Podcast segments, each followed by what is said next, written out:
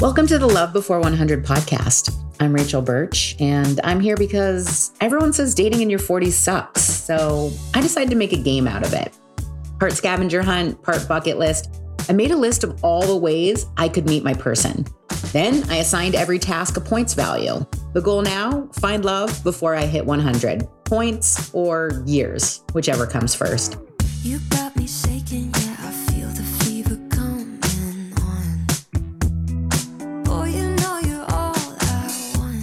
Once upon a time, I'm going to try and start this as a fairy tale with the hopes it will end as one. For those of you who are new to the podcast, I'm a little bit of a recovering hopeless romantic. Hallmark movies and rom coms are my kryptonite. But anyway, where were we? Oh, yes. Once upon a time. Once upon a time, we'll call it last season, season one. Wait, first, where are my manners? Hello, welcome. And also, hello again, and welcome back for those of you who are back for another season. Thank you for continuing on this journey with me. For those of you who are new to the podcast, while you can definitely pick up and start your journey with us here, if you're a lover of backstory and context, it would be worth your time to go back and listen to season one first. But it's not mandatory, it's just suggested for maximum enjoyment. So, where were we again? Oh, yeah, season one. Let's start with a quick recap and introduction or reintroduction, as I feel like not only did I create an epic dating bucket list 2.0 as a result of last season, but I also created an epic Rachel 2.0. Oh, yeah, I'm Rachel, by the way, your host. So, over the course of season one, I, we went on a journey. Did we not?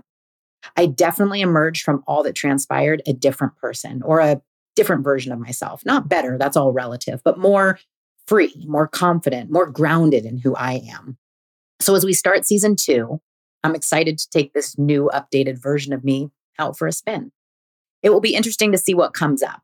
Have I truly taken men and love down off the pedestal? Spoiler alert, don't think so.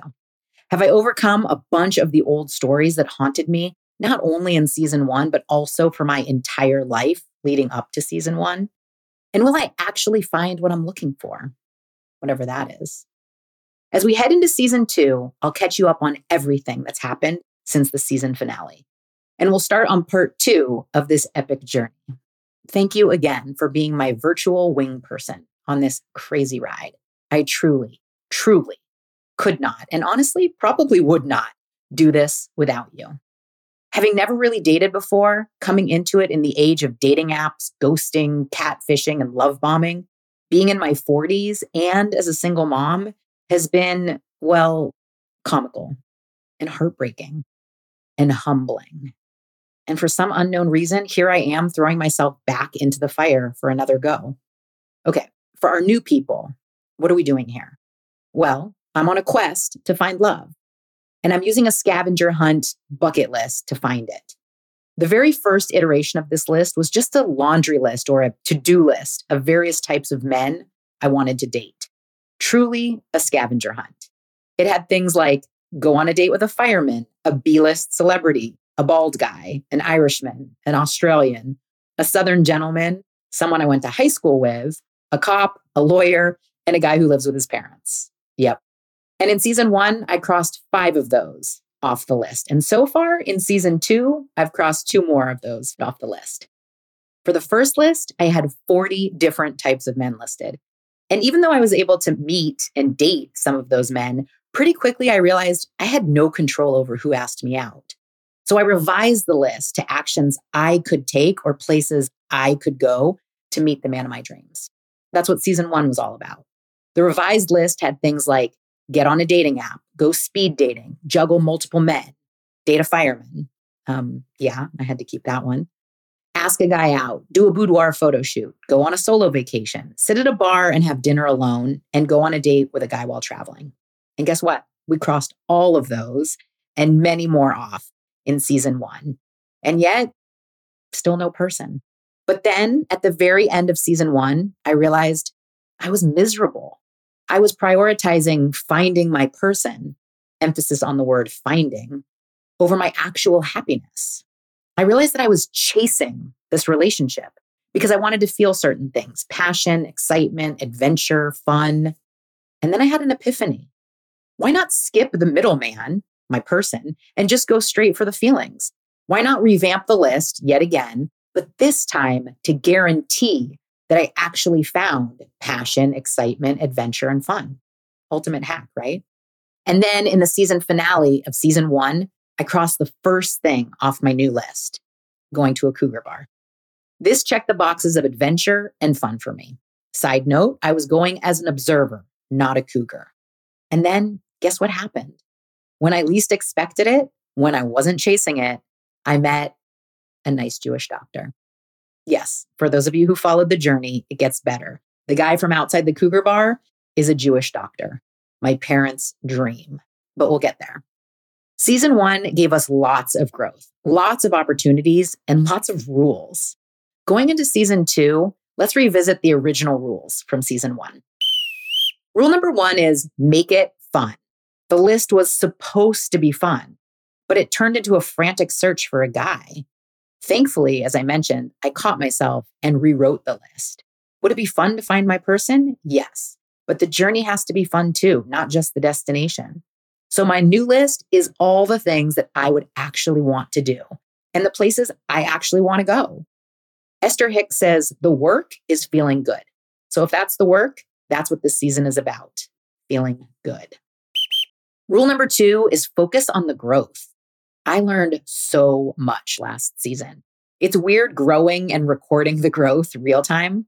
Luckily, things turned out well last season. Let's set the intention that the same thing happens this time around. How can I learn to be even more unattached to the outcome of finding my person? How can I believe even more fully that I am the prize? How can I just let myself be more me, all the way me? For me, growth isn't about being a different person or a better person. It's about me being more me, removing the blocks or old stories that get in the way of that. And rule number three is decide what you want and be determined to get that. This or something better. This one I've realized is tricky this time around. The more I examine my life and my options, options that I didn't think I had before, I go back and forth between wanting my person now in all his glory and also just wanting to have this time of my life to have the time of my life without one person, having a bunch of experiences, meeting a bunch of people, like the proverbial slut phase, but experientially slutty, not physically slutty, although no judgment, but just like a, a sampler platter of life experiences and men. Is that wrong? That feels wrong to want that. Okay, so enough about rules. Here's what you guys really want to know. You're wondering what happened with the guy, the guy who just happened to be walking by that cougar bar, the Jewish doctor, that guy. Well, let's go back. Two days after meeting him, I get a text at 7:15 p.m. Hi there. Well, hello there, I reply. We chat back and forth. He asks what I'm up to. I say that I'm working because the friend I was supposed to go to dinner with canceled. And he says, My kids left me by myself until 10:30. I say, How sad. Whatever will you do to stay out of trouble? He replies, Why stay out of trouble? Could be looking for trouble. I reply, I have a feeling you are. He's having dinner at a local restaurant. And then later he texts that he just got home. We chat about his dinner. Apparently, they forgot the cheese on his sandwich and his kids. And then he asks, Where's trouble? I reply, I think you, sir, are trouble. We continue to chat, and he asks me if I'm willing to come meet him for a quick drink. I always say no to these types of requests. Always. What good could come from meeting a stranger late at night? Nothing. But if I'm going to let myself have new experiences, what about adding go out at the last minute to my bucket list? I'm feeling spontaneous. And since experiences creating feelings of adventure are permitted and even encouraged, I decide, okay, let's try this. Having already Googled him, I know he's a well known doctor in the area. Although his Yelp reviews aren't favorable. Apparently, he doesn't have the best bedside manner, and he's not a great listener. But since I'm not looking for a doctor, I'm looking for a date, I ignore this.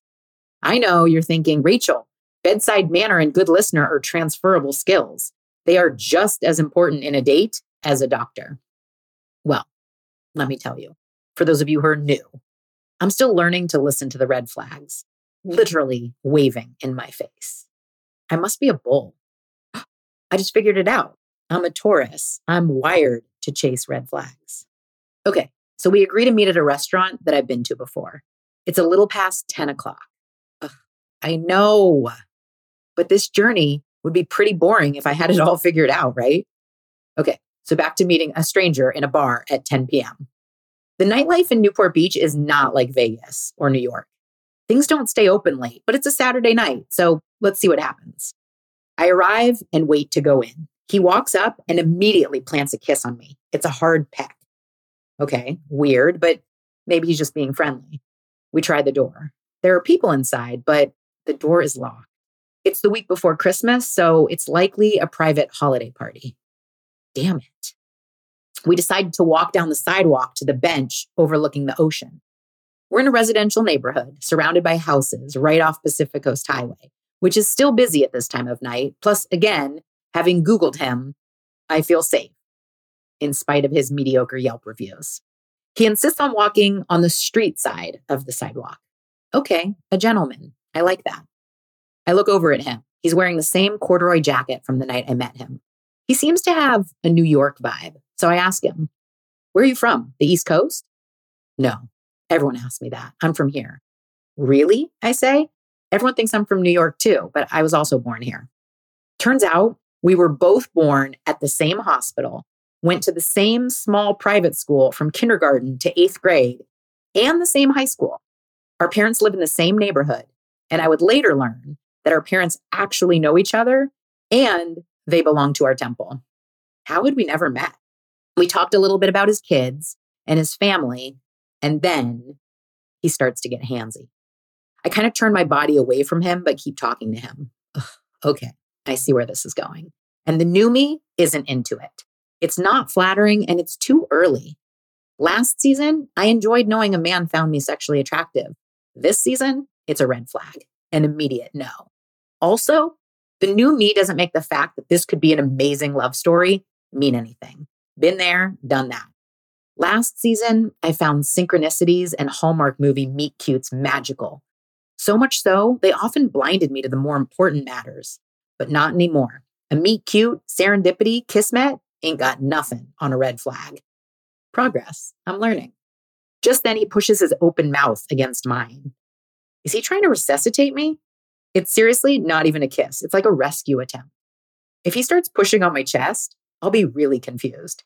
Is he trying to fill me up or completing CPR? Ugh, I've had enough. I tell him I'm cold and ready to go. We walk back to our cars. On the walk back, he gets a FaceTime call at 11 p.m. He says it's probably his kids. Nope. Turns out it's a friend. Air quotes. His friend is persistent and tries to FaceTime him a couple times. He walks me to my car and tells me to text him when I get home safely. I drive home amused and not surprised. There's a reason you don't go meet strangers out at night on a last minute invitation. That's not something that needs to be repeated. On paper, this was my guy. In reality, so not my guy. But don't worry, the doctor isn't the only person I met in December. I actually made four new friends all female. Coincidentally, making new friends, male and female, is also on my new epic dating bucket list. One thing I noticed after wrapping season one of the podcast was that I was immediately less focused on meeting men. I started to wonder if the podcast made me crazy, or rather crazier. You see, I've always been boy crazy, but I think dating apps and men have cured me of that. I may have been boy crazy, but I'm definitely not man crazy. Anyway, now that the podcast had wrapped, I notice a shift in my energy and focus.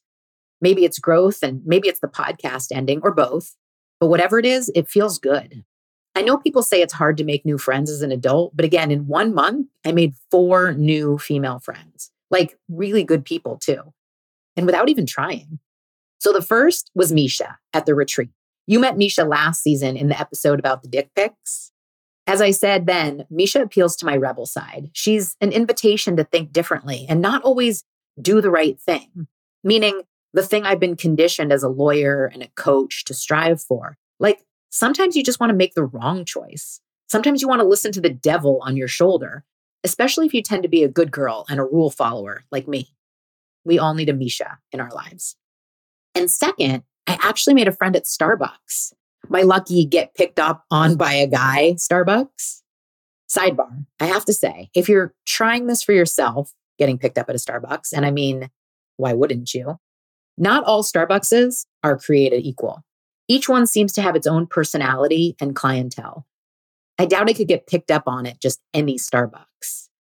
Actually, maybe that'll be my next challenge. But for now, this is my go to Starbucks and it's working for me. So far, I've been picked up on three times by men.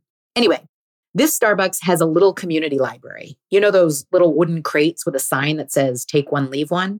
Yeah, it's a great conversation starter. It's right next to the area where you wait to get your drinks.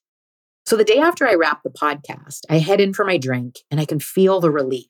Like I can just be me, get my drink and not even talk to any guys if I don't want to. While I'm waiting for my drink, I notice a woman checking out the one book in the library. I look at her, look away, and then look back and casually say, I always like to see what books are in there. We start chatting just a little. And then I say, Every time I come, I say, Next time, I'm going to bring some books to put in. But they would all be personal development books and kind of laugh. She replies, Oh, do you have any good recommendations? I name a couple of my favorites and we continue to chat. Eventually, mind you, it's probably only been like five or 10 minutes. She says, We should exchange phone numbers. We do. And then we agree to make a date to grab coffee and take a beach walk after the holidays. So last week, I had the brilliant idea to bring a book and put it in the library. It's a book that I have been wanting to give away. The book is called Why Men Love Bitches. In preparation to put it in the library, I take a hot pink Sharpie and write on the inside cover so it bleeds through so you can faintly see it from the front. What you really need to know. Colon. Number one, don't be a doormat. Basically, that's the whole point of the book, which I agree with. And then I write, and number two, don't read this book. Listen to the Love Before 100 podcast instead. XO. So here I am. I have my book and it's ready to go, but I'm embarrassed being seen with this book. So I text my new friend a photo of the book and say, about to put my first book in the Starbucks library and thinking of you. I wish you were here. I'm so embarrassed. I walk over to the library and put it in, and then I text her to let her know it's been done. I go back to work, and then about 10 minutes later, as I'm packing up to leave, I see a good looking guy walk in and stand next to the library. He and another guy are waiting for their mobile orders. I walk over and stand there and pretend like I'm waiting for a drink too. I type out another text to her. It says, There's a hot guy standing in front of the library now, and I'm tempted to point to the book innocently and ask, Is that true? Do men love bitches? She replies immediately, Do it. And that's all I need. I pretend I'm just seeing the book and that it's not mine. I smile and ask him, Can I ask you a question? He says yes. And I proceed to ask him, Is it true? Do men really love bitches? Pointing to the book. He smiles, shrugs, and replies, Sometimes. Honestly, when I got closer, I realized he wasn't actually that cute. And that's not just me being bitter, I promise. But I was really happy that I did it and that I was able to connect with my new friend over it. It was just fun. And fun and connection are two things that I'm looking for. And also, I totally would have played it over and over in my head, asking, why didn't you just do it if I hadn't? That was my friend number two. And then lastly, I made two new friends at a New Year's party. More on the party and those friends in a bit. But first, let me tell you about some guys. So, meanwhile, on the dating app front, I have a number of new matches, most notably an Australian and a new firefighter who lives in San Diego. The Australian and I make a date for the day after Christmas, Boxing Day. I'm pretty excited because, as I mentioned, dating an Australian was on my original bucket list. So I kind of feel like I'm getting extra credit with this one. We go to one of my favorite spots to have a drink right on the water, and we have a great time. I say, Oh, shoot, we missed the sunset. And he replies that we were too engaged in our conversation and smiles. He insists on paying for everything and walking me to my car, and then even waits with me at ballet. He texts immediately that night that he had a great time, and then again later the next night. A couple days later, I start to feel this extreme sadness. I can't tie it to anything or even describe it. It was really, really bad. I cried on and off for two days. And in the midst of that, the fireman texts. This is the original fireman, not the new fireman, the one that had a recurring role in season one. To review, we went out on four dates and he's consistently inconsistent with his texts. He's a really nice man, a hard worker, and a doting father. He's someone I enjoy spending time with, but have been reserving judgment on. He's not my person, but I'm reluctant to admit it to myself. Okay, so he texts. It's been a couple days since he last texted, and he checks in since I was sick the week before. I'm usually upbeat and super positive in my text to him. And when he asks how I'm doing, I'm honest. I say, I feel better physically, but I've been super sad the last couple days. How are you doing? He replies, Why are you sad? What's going on? I respond and tell him a little bit about what's going on for me. And he replies, I'm sorry. I wish I could give you a hug. Do you have your kids? I could come by and give you a hug and maybe some dinner to try and cheer you up. Unfortunately, since I have my boys, he can't come by. But I start to think about the prospect of having a man in my home. This is a big thing for me. I remember talking to my coach about wanting to have sex, but also not wanting to have someone in my house, like in my space. I jokingly realized I'm more protective of my house than my vagina. but then last season, when I had someone invite himself out to stay with me, I started to open up to the idea. I actually got excited about the prospect of entertaining and having someone to enjoy my home with me. I have a pizza oven that my real estate agent bought me as a housewarming gift. I set it up and did all the things propane tank, everything, but I never used it. I keep saying it's something I would do with my person. And then I went through a phase of saying I'd conquer the pizza oven alone. And then I'm just back to I want someone to do it with. And I don't even eat pizza. But yeah, so lately I've been crazily decluttering my house. It feels like nesting, preparing for my person to come, perhaps. I can feel my energy shifting again to open up all of me, my heart, my house, my body to someone. It feels scary, but good. I almost expect him to walk through the door any minute. Okay, so with all that background, it's time to cross the first item off our list for season two. Finally. So this week, we are checking going to a party, in this case, a New Year's Eve party, off my new epic dating bucket list. Today is New Year's Eve, and I have a party to go to. I don't know many details or even who will be there. I know that some people from high school are getting together. Two weeks before, my friend Danielle had texted me, Hey, do you have any New Year's Eve plans? Okay. As an introvert, I hate when people ask me about availability without telling me what I may be inadvertently agreeing to. Like if I say I'm available, but I hate what the suggestion is, I've lost my, oh, so sorry. I wish I could, but I'm busy that day response. Luckily, Danielle is one of my best friends. We've been friends since high school. We were in each other's weddings. She's always been there for me, and we've never even had a disagreement. She's the opposite of the story I have of people leaving and never coming back. Also, not only do I love spending time with her, but if I didn't like what she was offering, I could just tell her, no, thank you. So I reply, hey, nope. Want to join us at our place? Danielle asks. Danielle and her husband, Leo, who's also a friend of mine from high school, just moved into a new place and their home is spectacular. It actually sounds like it could be a perfect evening. And then I'll slip out early and go home and write out my goals. My favorite way to spend New Year's. But then she adds, kid friendly. Um, so this may be a deal breaker. I'm one of those jerks who, if I have a night off from my kids, doesn't want to hang out with other people's kids.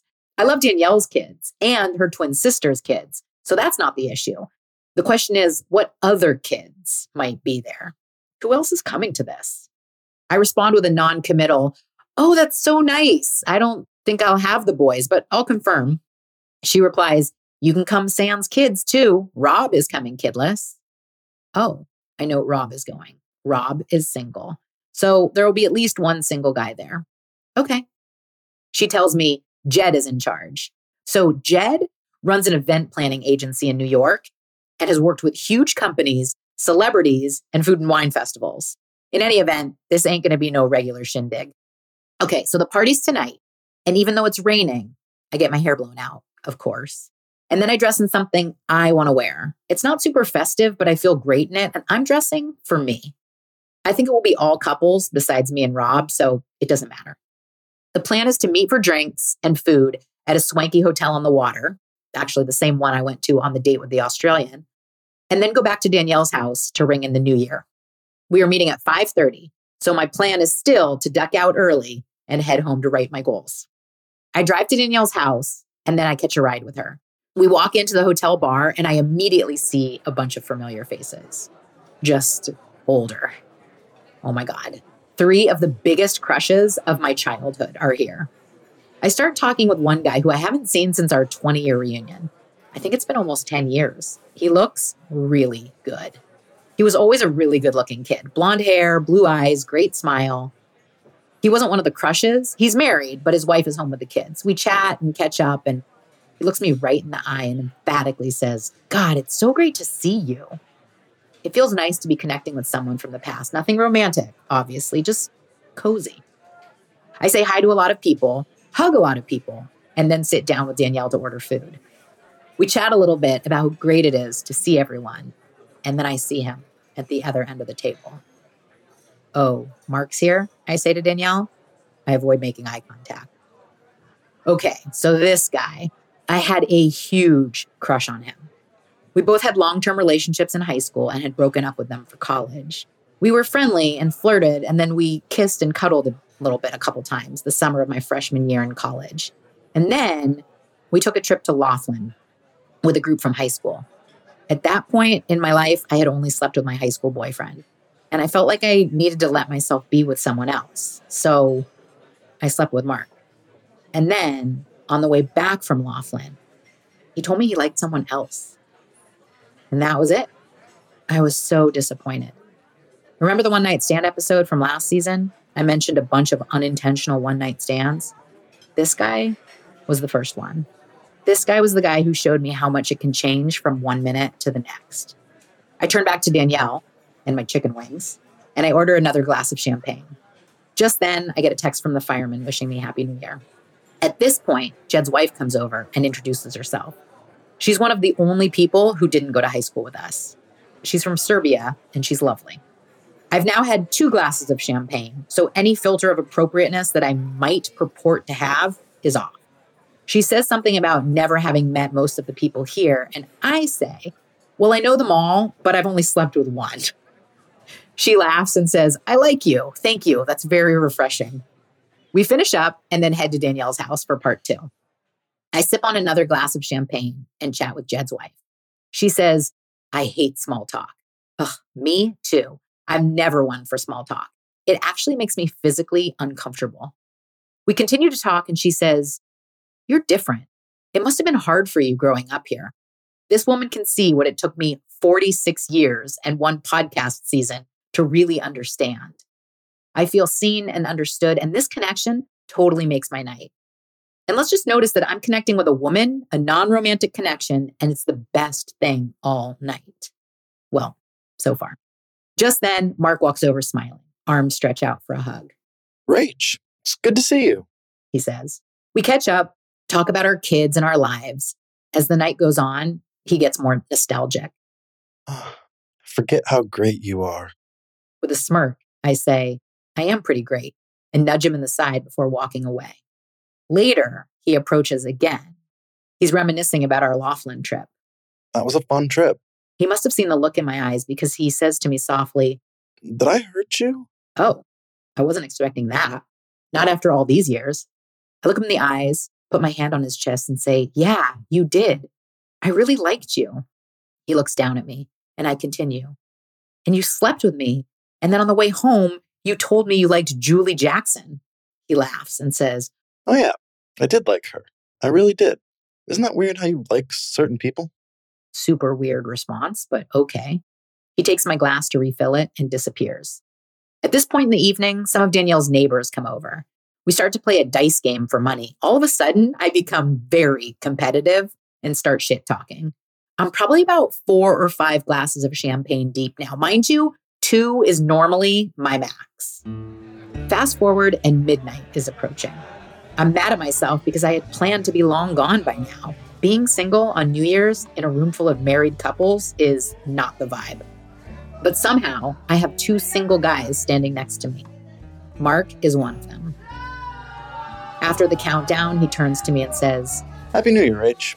and kisses me lightly on the lips. A pat. As he gets ready to go, he says, Reconnecting with you was the highlight of my night. And that's not a lie. At this point, I'm debating driving home. I don't drink often, and it's been a long while since I've had to decide about driving anywhere, so I don't trust my judgment. I feel okay, but I realize I'm probably drunk. I debate getting an Uber, but the two other people trying to get Ubers are having a terrible time. Lots of canceled rides. I decide I'll just crash out on the couch and drive home in the morning. I sleep like crap, but I'm kind of enjoying the college experience. In the morning, Danielle comes and sits with me. Now it's New Year's Day. We recap the evening and talk about how great it was to see everyone. We talk about our goals and what we want to see in 2023. I'm elated to start 2023 with one of my favorite people talking about one of my favorite subjects. And then she tells me, Mark approached her last night and asked all about the status of my divorce and whether I'm ready for a relationship. He asked about pursuing something with me. Ugh, now he wants to come back?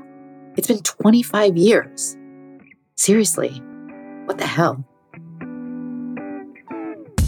I hope you loved that episode of Love Before 100. Be sure to tune in next time to see what happens and to help me cross another thing off my bucket list. And in the meantime, follow us on Instagram at Love Before 100 to guarantee you don't miss a thing.